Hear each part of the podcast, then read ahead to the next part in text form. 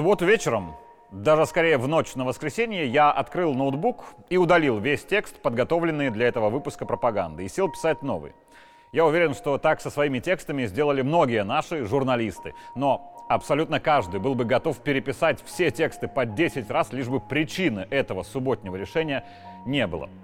В субботу вечером из жизни ушел министр иностранных дел Беларуси Владимир Макей. И вот третий день не хочется ни о чем ни шутить, ни иронизировать вне зависимости от темы, и не протокольно не хочется, не потому что так положено. А вот правда, кошки на душе скребут прилично. Наверное, внезапность трагедии – это беда для всей страны, потому что Маккей был не просто министром иностранных дел. Маккей и есть МИД. За долгие годы его руководства фамилия и аббревиатура стали синонимами. А еще Владимир Маккей был надежным товарищем. Бок о бок с президентом он работал более 20 лет. Он был и помощником Александра Лукашенко, и главой его администрации, и затем колоссально долго помогал плечом к плечу главе государства на внешних векторах. Он был и тогда, когда все хорошо, он был рядом и особенно тогда, когда было сложно. Честь и доблесть – качество, которое ценит каждый лидер. И это качество, которыми обладают тоже лидеры. А еще Владимир Владимирович был хорошим, честным, порядочным и добрым человеком. Одни это знают, другим заметить всю человеческую палитру качеств Макея было не суждено, потому что он дипломат. У них так не принято. У Макея всегда было много планов, потому что он был стратегом. Планам, увы, не суждено сбыться. Потому что он не успел. И то, что время сейчас, главный ресурс, которого постоянно не хватает, мы ведь говорим на политическом уровне очень-очень часто. Увы, снова не хватило времени и ему, и нам. Не хватило времени с ним. Светлая память.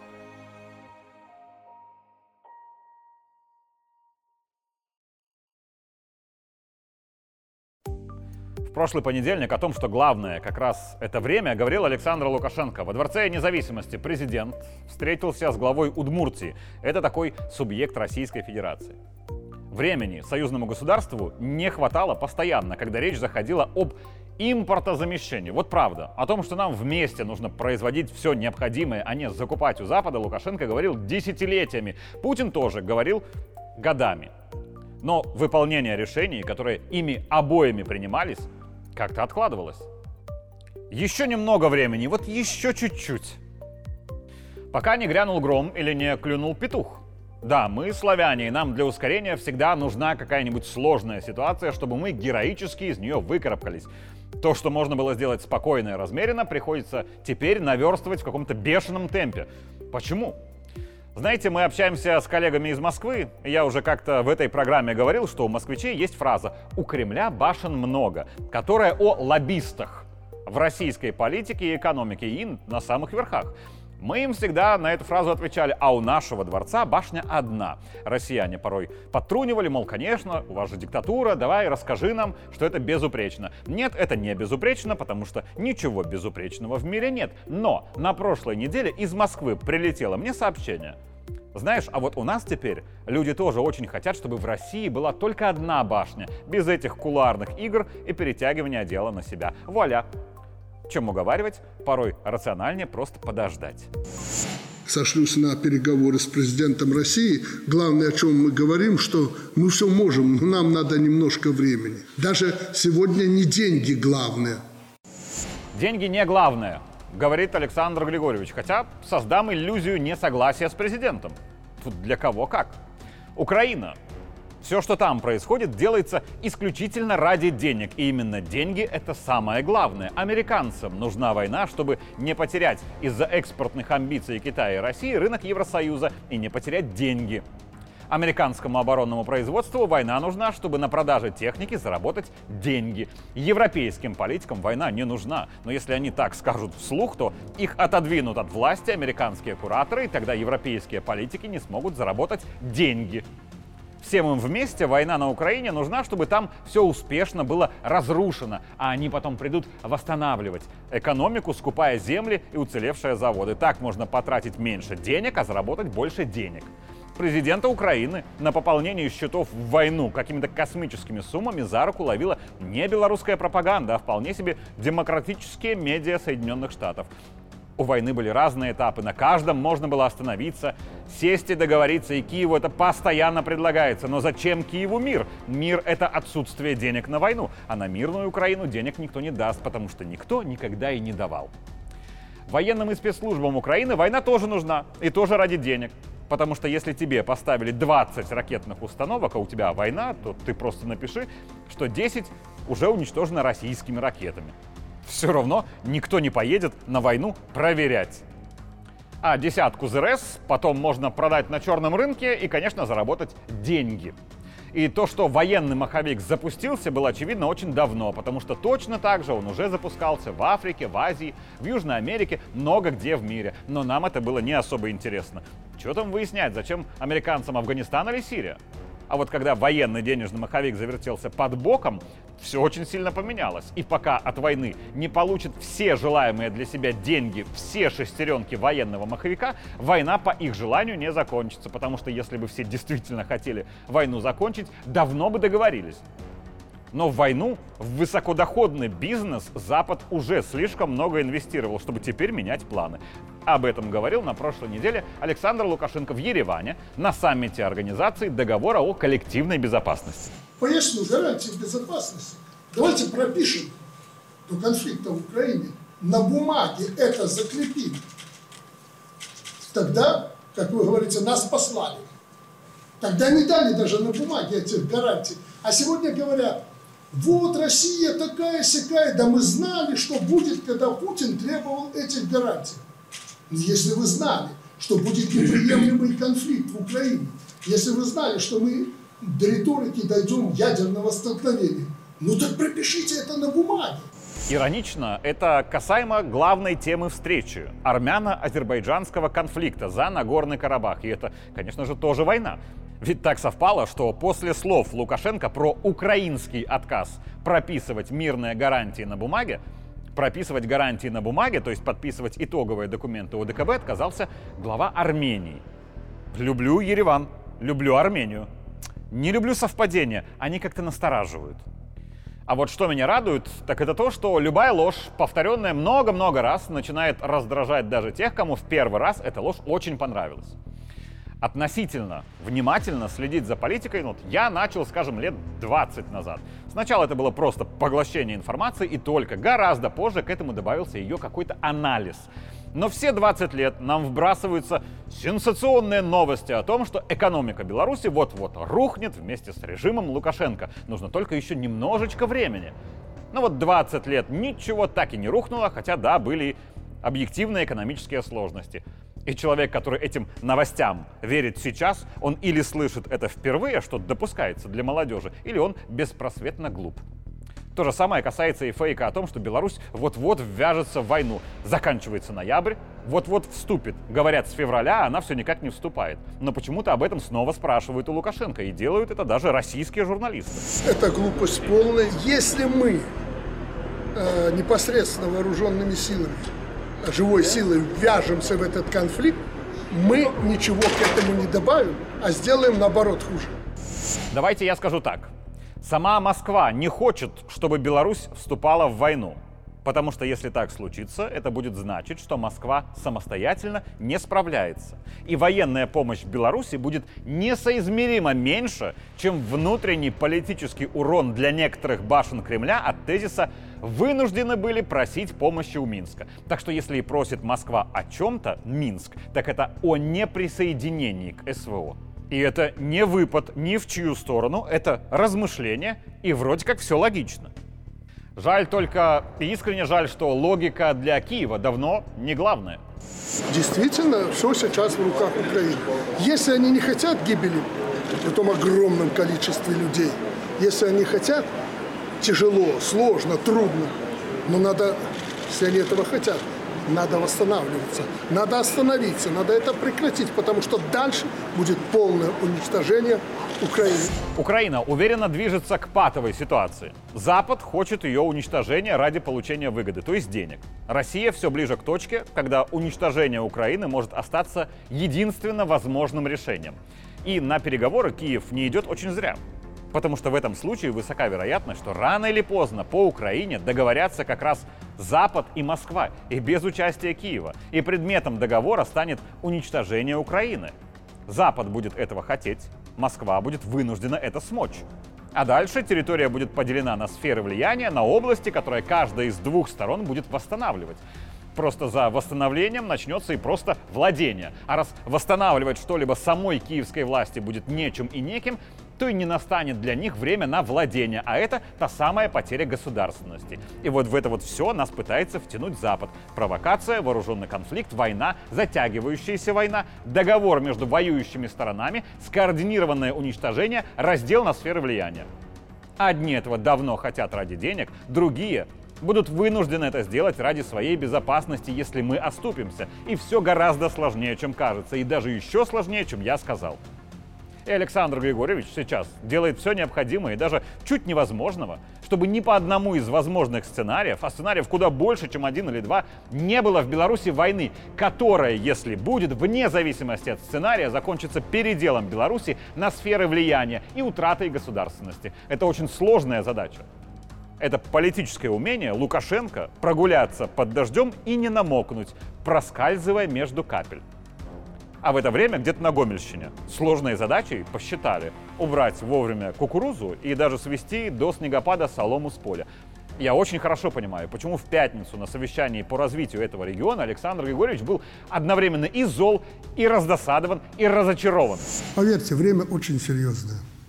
Или мы остаемся государством, или нам надо думать о других вариантах. Но это уже без меня. Мы не зря 30 лет пестовали и нянчили это государство для того, чтобы хотя бы наши дети жили свободно, независимо. Хотите под плеткой чьей-то походить? Ну, походите. Но тогда с вами разговаривать вот в таком составе никто не будет. Именно так остро сегодня стоит вопрос. И вы, я вначале сказал, Гомельской области, это тут почувствовали, это тут рядом с вами. Затем последовал горячий диалог о причинах того, почему в сельском хозяйстве Гомельская область в отстающих, несмотря на колоссальную поддержку. То есть Лукашенко приехал именно разобраться и спрашивал мнение у всех, от прокуроров до обычных руководителей предприятий. Сразу вот как-то казалось, что тучи сгущаются над председателем облсполкома, Разве что он в должности это меньше года, а падение наблюдается года три стабильно. Но экс-министра сельского хозяйства как раз и направляли в этот регион, чтобы падение сельского хозяйства на Гомельщине он остановил. И вот спустя часа полтора вроде как была причина найдена. И то, о чем говорит министр сельского хозяйства уже нынешний, и то, что отвечает президент, касается всех, а не только вертикали Гомельщины. Вот эта армия людей, которая сидит, они ему не подставляют плечо, они ему делают еще хуже. Ну надо начинать работать, мужики, так, как прописано по технологии. И подставить плечо губернатору надо своему наконец-то, а не смотреть, наблюдать. Во всяком случае, я вижу картину, что многие сидящих в этом зале не прислушиваются к мнению губернатора. То есть они хотят сидеть где-то в другом зале. А это уже другое дело. Раз пошла такая пьянка, режу последний огурец. Я сейчас покажу один видеофрагмент с этого совещания, а потом прокомментирую. В 2022 году 58 тысяч гектар, или 40% от всей площади трав. Второе. Для условий Гомельской области наиболее целесообразной является комбинированная обработка почвы. Менеджеры среднего звена. Хотя, конечно, в региональной системе, в районе или на предприятии они, конечно, большие начальники. Только они разные. И по внешнему виду, и по способностям, и по усердию, что иногда важнее, чем способности. Я вот представил себя на месте председателя Крупко за трибуной. Надеюсь, Иван Иванович мне эту вольность простит. Но вот у меня чисто визуально вот не сложилось ощущение, что все в зале прям чувствуют нерв разговора. И уж тем более не все в этом зале установки примут и на совесть выполнят. Так что... Нахрен вы нам нужны сто лет в стране? Не обижайтесь.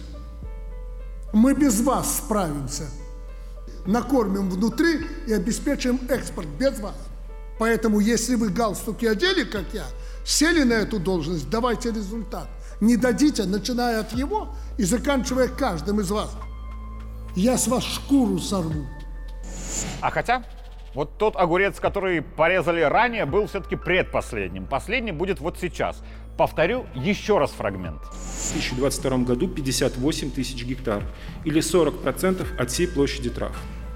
Второе. Для условий Гомельской области наиболее целесообразной является комбинированная обработка почвы. Дорогие чиновники, главы регионов, руководители предприятий, все их заместители и помощники, специалисты всех отраслей и так далее. Меня зовут Игорь Тур, и я журналист президентского пула. То есть, когда с вами встречается Александр Григорьевич, я делаю об этом видеорепортажи. И у меня к вам есть маленькая просьба. У всех у вас, безусловно, я без иронии, важная и тяжелая работа. Но я бы очень хотел попросить вас на встречах с главой государства, да и на любых совещаниях, где есть телекамеры, все-таки всегда находить в себе силы и быть ну, собранными. Потому что если вы случайно закимарите на галерке, сидите в телефонах, просто сидите с отрешенным взглядом и думаете о чем-то своем, или рисуете в блокноте каки-маляки, то потом я, как и все мои коллеги из пула, на монтаже пытаюсь вырезать эти фрагменты. И в целом некрасиво. И вы потом будете обижаться, что вас некрасиво показали. И ваши руководители обижаются, что их сотрудников некрасиво показали по телевизору. И я вместо того, чтобы делать свою работу, трачу время на тех, кто не смог собраться на пару часов. Это случай единичный, конечно. Но все же, очень вас прошу, как вы будете выглядеть в телевизоре на совещании с Лукашенко, это в первую очередь ваша проблема, а не моя, верно ведь? И не обижайтесь на меня, пожалуйста. Вообще обижаться по работе – это как-то неправильно. Сегодня по крупняку стоит вопрос нашей выживаемости. Спуску мы никому не дадим.